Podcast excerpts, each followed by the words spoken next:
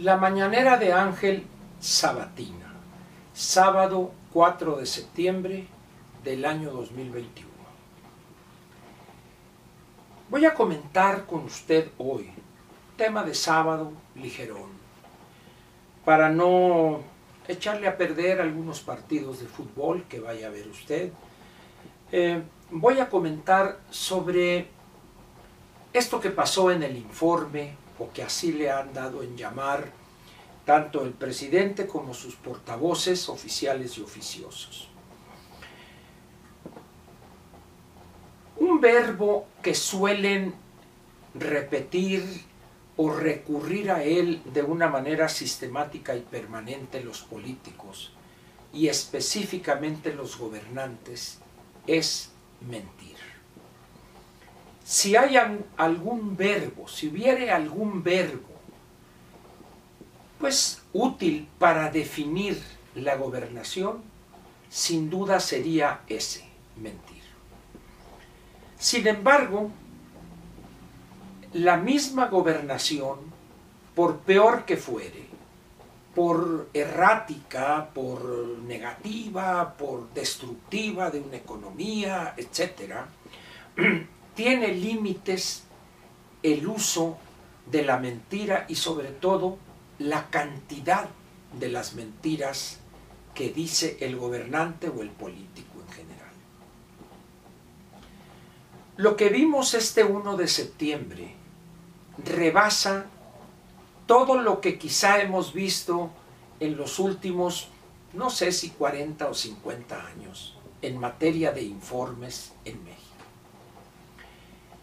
Ha sido esto algo tan curioso que todavía no encuentro a alguien que haya defendido de una manera sistemática, clara, con argumentos, ese informe del presidente.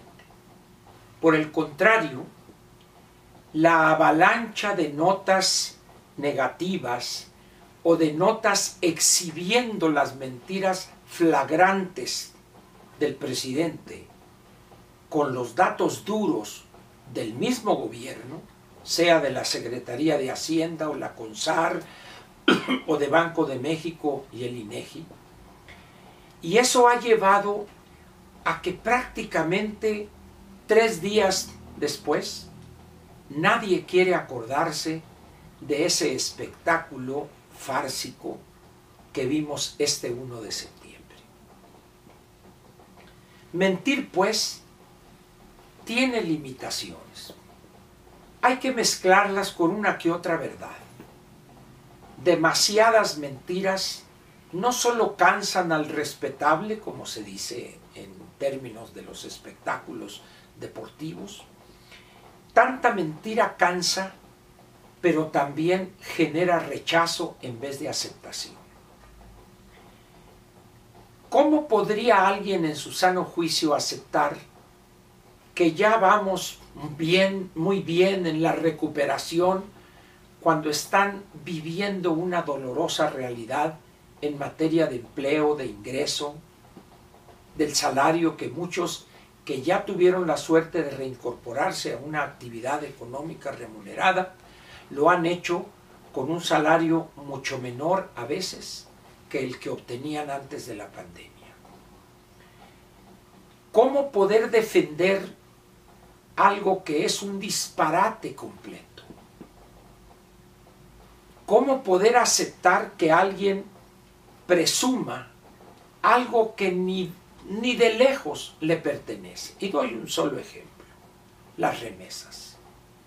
Las remesas es quizá el argumento más oprobioso que, que demuestra, por decirlo de alguna manera, el gran fracaso que ha sido en muchos aspectos la gobernación desde prácticamente los años 40 del siglo pasado. Es evidente que ha habido logros, éxitos sin duda, pero también las limitaciones en lo legislativo, los fracasos, las políticas públicas erróneas, las crisis provocadas por una mala conducción político-económica, etc. Pero esta vez las cosas resultan una exageración ofensiva frente a lo que habíamos visto con gobiernos anteriores. Si bien el crecimiento había sido magro durante tres decenios, pero había al menos una actitud de visión de futuro, de intentar construir un mejor futuro. En este gobierno ni siquiera eso hemos podido obtener de un gobierno que prometió el paraíso terrenal. Desde el mero principio de su encargo, este presidente nos habló del impacto positivo del pasado, que él lo ha imaginado porque el pasado real no fue así. Y, y ha perseverado, ha actuado de manera sistemática y permanente en un imposible. Querer replicar un pasado que él ha inventado. Y eso lo ha llevado a mentir una y otra vez, uno y otro día, una y otra semana y así durante los 33 meses que lleva en el gobierno. Por eso decía, sabemos que el gobernante miente, sabemos que el político miente, pero no hay que exagerar. ¿Por qué?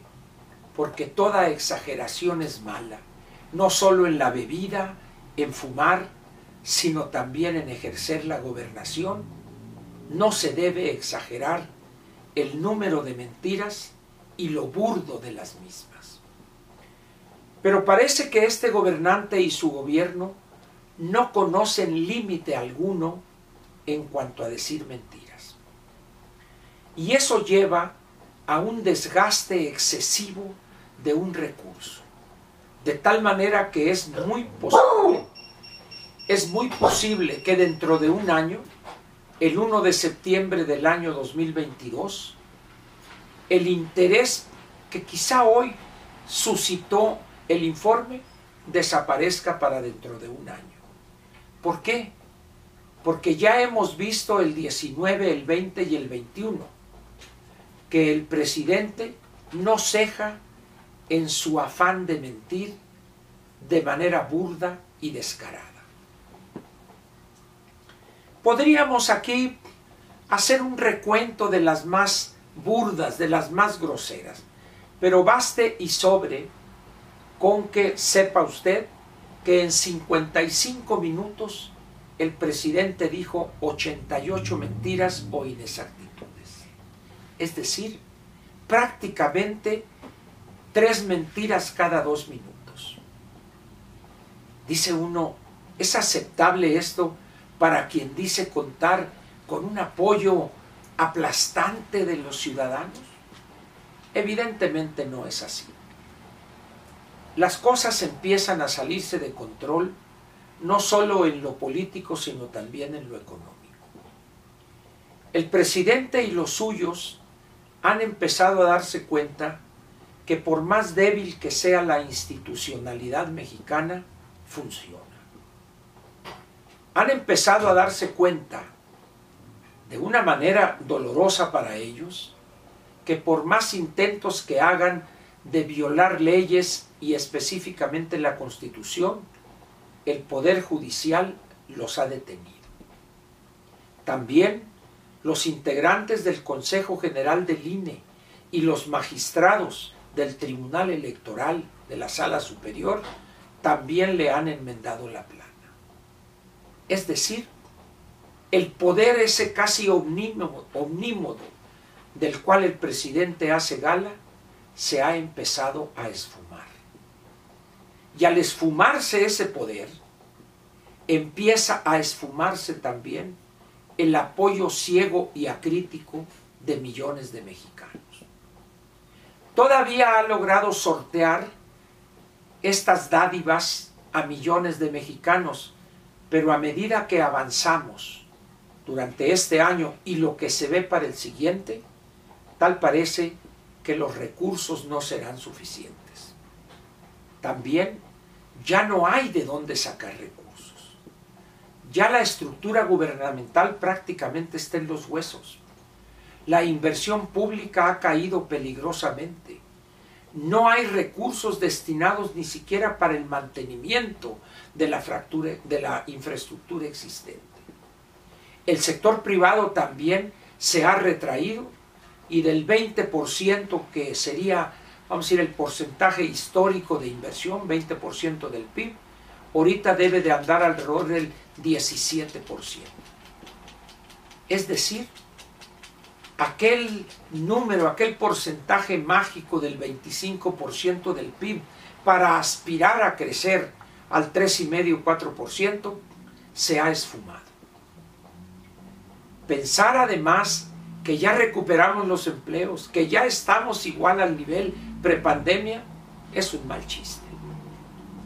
Y el presidente, no obstante los datos duros que su mismo gobierno ofrece en todos los ámbitos de la vida económica y política del país. El presidente insiste que tiene otros datos.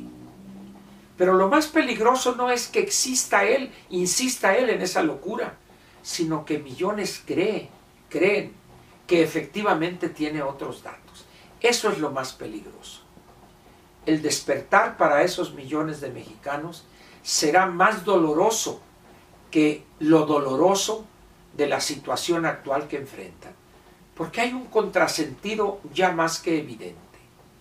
Primero los pobres, dijo él, y ha dicho desde hace muchos años, y este gobierno ha hecho bueno ese lema. Primero los pobres, sí, pero es a los primeros a los que se ha jodido. Y no va a parar, no va a parar.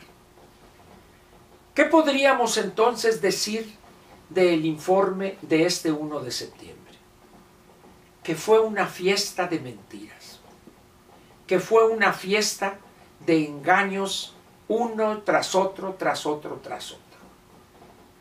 Y en vez de que hubiere, hubiera algo de autocrítica, todo fue triunfalismo, acedo, ramplón. Pensando que la realidad se va a hacer a un lado y decir vamos a darle chance para que presuma lo que no existe. No, la realidad no funciona de esa manera. El presidente, pues, lo ha dicho, lo ha repetido, no va a modificar su conducta. Pero dijo algo en su mensaje que posiblemente nos haga vislumbrar una salida intermedia.